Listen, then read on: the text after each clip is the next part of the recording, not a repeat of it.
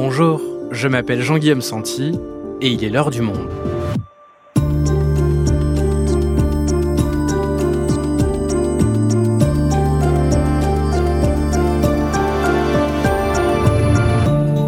Aujourd'hui, la disparition de la plus ancienne chef d'État de la planète, la reine Élisabeth II. Morte à l'âge de 96 ans, elle régnait sur le Royaume-Uni depuis 70 ans.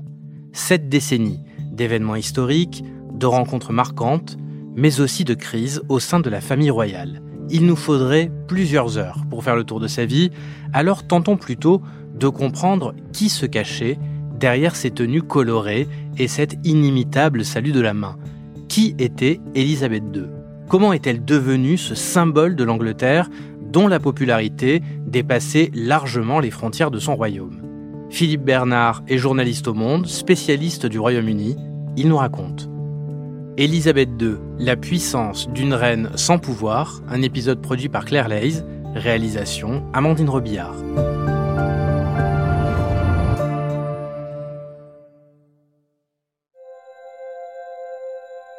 Nous la connaissions tous, mais que savait-on d'elle finalement? Pas grand-chose. Hormis son amour pour les chevaux et les chiens corgis, nul ne peut dire ce qu'elle pensait vraiment, ni quel regard elle portait sur le monde, dont elle a pourtant connu tous les bouleversements depuis la Seconde Guerre mondiale. Voilà, peut-être, ce qui caractérisait l'énigmatique Élisabeth II, une reine discrète mais toujours au centre. Car derrière cette façade effacée se cachait une femme de pouvoir dont on peut encore percevoir l'influence aux quatre coins du Commonwealth. Sa voix est encore nasillarde et mal assurée quand elle s'assoit face au micro dans ce jardin du Cap en Afrique du Sud. Nous sommes en 1947. Elisabeth n'a que 21 ans et déjà le sens du devoir, celui-là même qui la condamnera bientôt à une vie de contrainte et de sacrifice, la vie de reine. I declare before you all that my whole life whether it be long or short, shall be devoted to your service.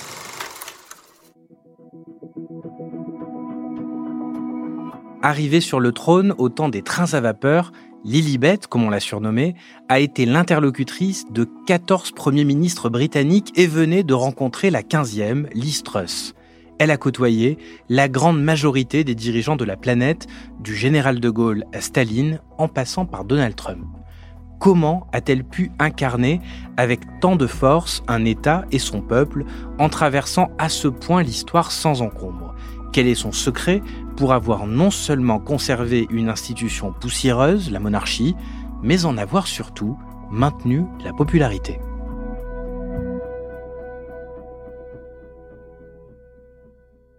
Philippe, tu as été correspondant au Royaume-Uni pour Le Monde et tu as donc beaucoup écrit sur la reine. Comment est-ce que tu la décrirais? Parce qu'on ne peut pas dire qu'elle se soit beaucoup livrée pendant son règne. Je pense que c'était à la fois la femme la plus célèbre du monde et en même temps qu'elle avait su rester un mystère. Je pense que c'est euh, un petit peu le secret de sa longévité, d'être une star et une inconnue en même temps. En fait, on disait énormément de choses d'elle, on lisait plein de choses dans les dans les, magazines, mais en tant que journaliste, quand on euh, recherchait l'origine euh, de toutes ces soi-disant informations, on s'apercevait qu'elles étaient très incertaines. C'était juste euh, une impression euh, qu'avait pu avoir quelqu'un en, échangeant des banalités avec elle ou une indiscrétion d'un employé du palais qui avait été remercié, donc pas forcément quelque chose de très sérieux. Si on regarde sur la durée, on, peut voir évidemment des constantes. Je pense que c'était d'abord une femme de devoir, avec un haut degré d'exigence vis-à-vis d'elle-même, tout à fait fidèle au discours de 1947 qu'on vient d'entendre. Je consacrerai toute ma vie, qu'elle soit longue ou courte, à votre service. Je pense qu'elle avait été marquée par euh, le fait que son père Georges VI était devenu roi de façon complètement inattendue et donc sans s'y être préparée. Elle, au contraire, elle s'y était préparée dès son plus jeune âge et on peut dire qu'elle était devenue une, une reine on ne peut plus professionnelle. Élisabeth II célébrait donc aujourd'hui, et avec elle tout son peuple, 25 ans de règne. Et quand je dis tout son peuple, c'est peu. Il y avait aussi des Australiens, des Indiens, des Canadiens, des Américains, et plus d'un milliard de téléspectateurs en direct. Elle accomplissait euh, ce qu'on appelle son duty, son devoir, quoi qu'il arrive. C'était un, état d'esprit sans doute inspiré par sa foi anglicane, et je pense que c'est comme ça qu'elle a pu euh, conserver si longtemps le, respect des, des Britanniques et au-delà des Britanniques. Et ça fait donc partie de son duty, de son devoir de ne jamais s'exprimer, de ne jamais dire ce qu'elle pense, d'assumer cette tâche sans que jamais on ne puisse deviner son opinion? Oui, je pense qu'elle s'effaçait derrière sa fonction. Euh, il faut pas oublier qu'au Royaume-Uni, qui est une monarchie constitutionnelle, le chef de l'État, c'est elle, mais en même temps un chef de l'État qui n'exerce qu'un pouvoir symbolique et dont personne ne doit jamais percevoir l'opinion, parce que pour le, Britannique moyen, l'idée qu'un membre de la famille royale, a fortiori la reine, puisse peser sur les, les décisions euh, politiques, c'est absolument inconcevable. En fait, donc c'était une des femmes les plus observées du monde et en même temps, elle était astreinte à la parfaite euh, neutralité. Quelqu'un qui l'avait côtoyé m'avait dit d'ailleurs qu'il n'avait jamais rencontré quelqu'un aussi dépourvu d'ego. Peut-être que la, formule attribuée à Benjamin Disraeli, qui était un premier ministre de la fin du 19e siècle, est ce qui explique le mieux euh, son comportement, never complain, never explain. C'est-à-dire faire son devoir sans jamais se plaindre et en même temps, de façon très aristocratique, ne jamais avoir à s'expliquer et a fortiori à rendre des comptes. Mais Philippe, elle faisait quand même beaucoup de discours, la reine. Tu veux dire que rien n'a jamais filtré, on n'a jamais pu savoir dans toutes ces occasions ce qu'elle pensait? En tant que chef de la nation, elle parlait assez souvent, mais sans jamais laisser penser ce qu'elle pensait vraiment. Ça, ça n'a connu que quatre euh, exceptions euh, formelles, c'est-à-dire qu'elle n'a prononcé que quatre discours au, au cours de son règne. Au moment de la guerre du Golfe en 91, après la mort de Diana en 97. Since last Sunday's dreadful news, we have seen throughout Britain and around the world an overwhelming expression of sadness at Diana's death. Après la mort de la reine-mère, sa propre mère, donc en 2002, et en avril 2020, au moment de la pandémie de, de Covid.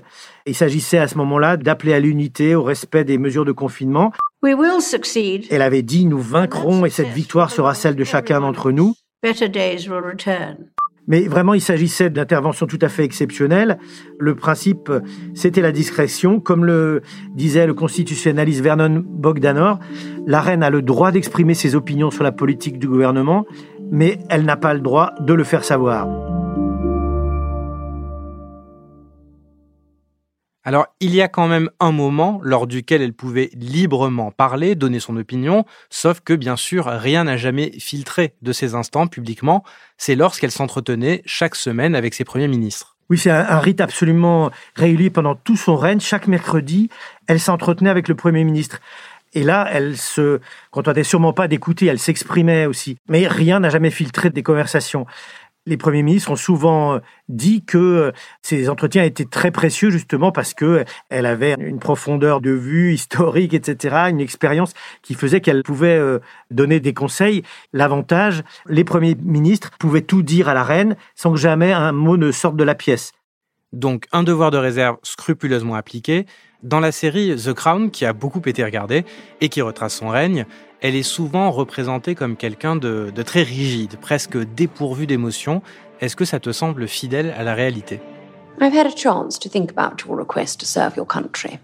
Je pense que pour euh, répondre à la question, faut tenir compte de plusieurs facteurs. D'abord, l'extrême longévité de son règne, euh, bon, les mœurs, euh, la, révérence des Britanniques envers la, famille Windsor ont complètement évolué. Mais c'est vrai que c'était une femme d'une autre époque qui a, qui a dû évoluer, qui a dû s'adapter, et puis qui a souvent eu bien du mal à, à le faire.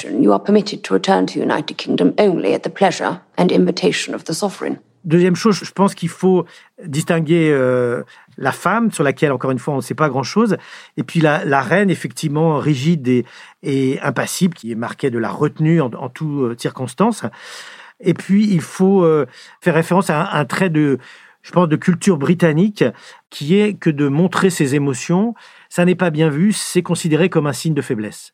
Pourtant, ne pas montrer ses émotions, ça lui a aussi été reproché, je pense à la, mort de la princesse Diana, de ne pas être intervenue, de ne pas avoir montré son émotion alors que la nation entière était bouleversée.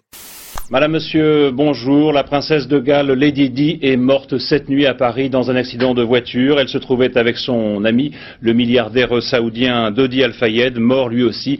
Oui, à ce moment-là, en 1997, c'est un moment charnière du règne. Elle, est, elle reste claquemurée dans son château euh, de Balmoral en Écosse, alors que les Britanniques euh, défilent devant Buckingham pour euh, déposer des gerbes de fleurs et des bougies. C'est vraiment un épisode qui a ébranlé la, la monarchie britannique et qui qui a euh, mis en, lumière une reine prisonnière d'une morale familiale dépassée, et puis peut-être euh, une certaine jalousie vis-à-vis de l'ex-épouse de son fils.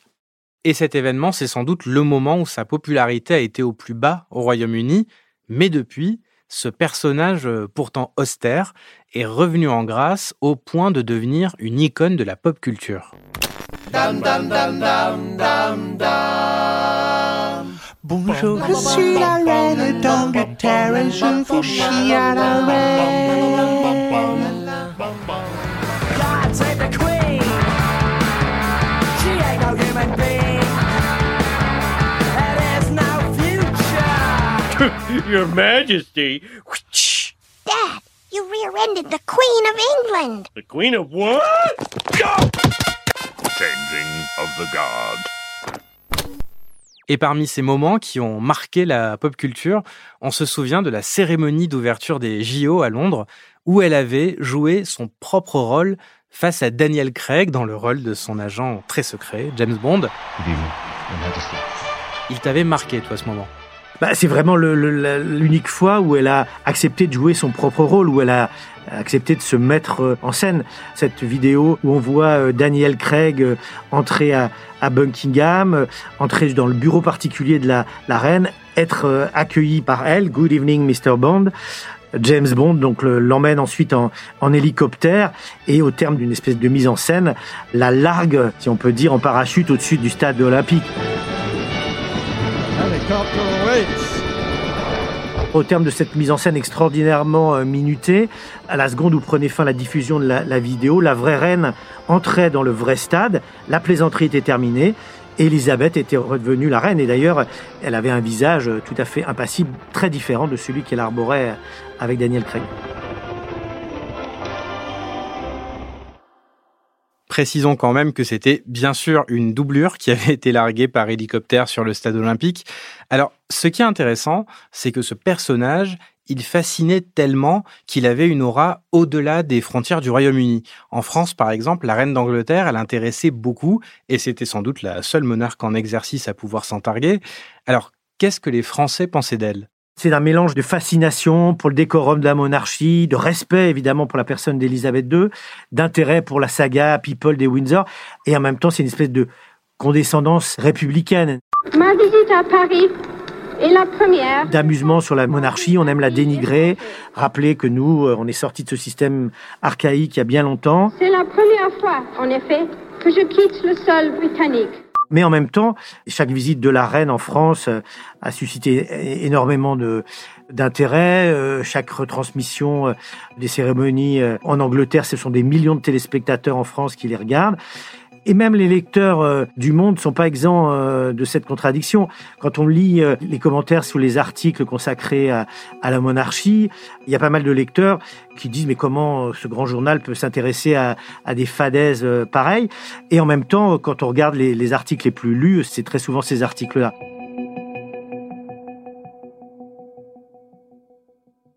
Et peut-être que si elle intéressait autant, c'est aussi parce que quelque part, elle a toujours été dans le paysage.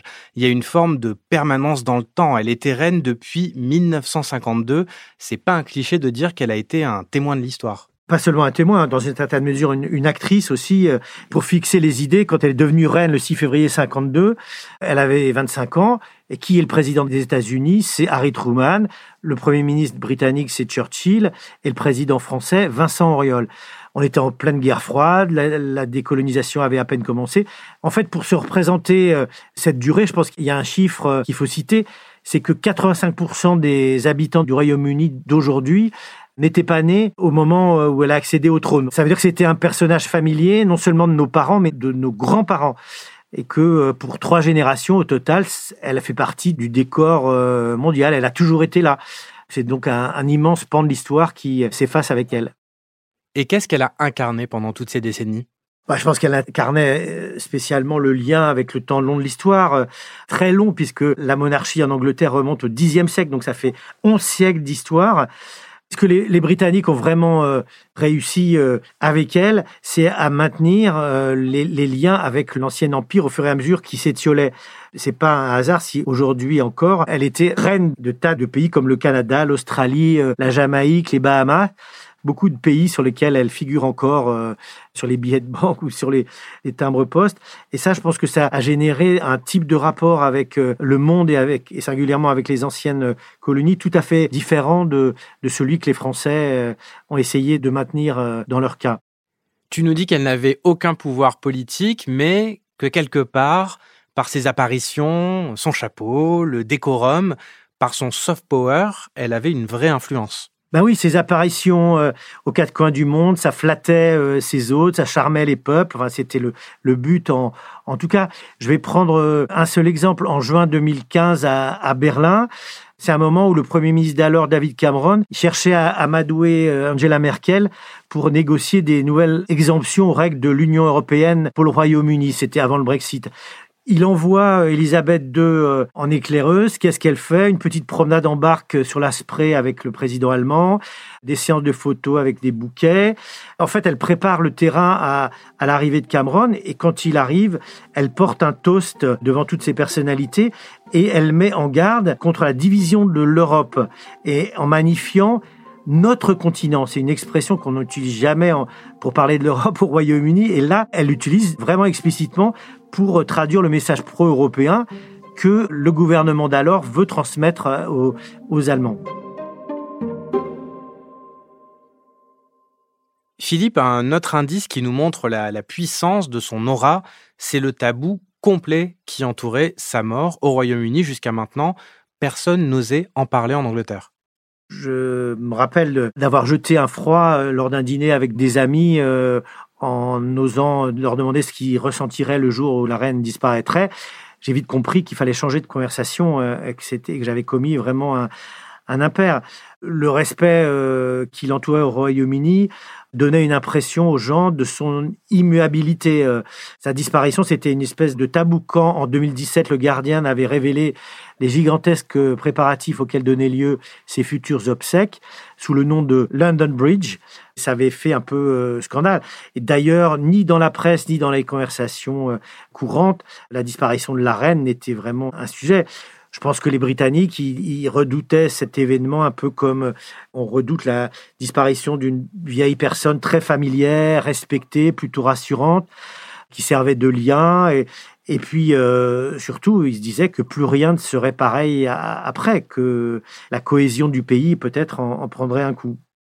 Pendant tout cet épisode, Philippe, on vient de voir à quel point l'histoire de la reine est liée intimement à l'histoire d'un pays, du Royaume-Uni, et aussi à l'histoire de chacun des Britanniques. La question maintenant qui se pose, c'est est-ce que la monarchie britannique, cette institution, peut survivre à sa mort? Sur le papier, tout est réglé. Son fils aîné Charles a succédé à sa mère euh, à la seconde où elle a rendu son dernier souffle. En réalité, on ne peut pas imaginer de succession plus euh, difficile. Charles, euh, un roi en attente depuis des décennies, qui s'est inscrit dans l'histoire euh, surtout par ses affaires conjugales, quelqu'un d'assez peu charismatique, et puis quelqu'un qui euh, n'est pas tellement populaire, non seulement à cause de son histoire avec euh, Diana, mais aussi parce qu'il a multiplié les interventions auprès de l'administration pour faire avancer certaines de ses marottes en matière d'environnement, d'architecture, de médecine douce. Alors que pour les Britanniques, même ceux qui soutiennent la, monarchie, l'idée qu'un membre de la famille royale puisse peser sur une décision politique, c'est tout simplement inconcevable. D'ailleurs, à propos de Charles, les, Britanniques qui sont partisans de l'instauration de la République, qui, sont 20% de l'opinion, considèrent un peu ironiquement que son arrivée euh, sur le trône est une aubaine pour eux malgré la popularité de la famille royale, je pense que l'avenir s'annonce assez compliqué pour la, monarchie sans sa clé de voûte qui était Élisabeth. Bah, elle avait réussi à, maintenir ce régime archaïque et la monarchie en l'adaptant à toutes les époques tout en maintenant l'illusion que c'est immuable. Et je pense que après elle, ça va être difficile de perpétuer ce tour de passe-passe. Merci Philippe. Merci Jean-Guillaume.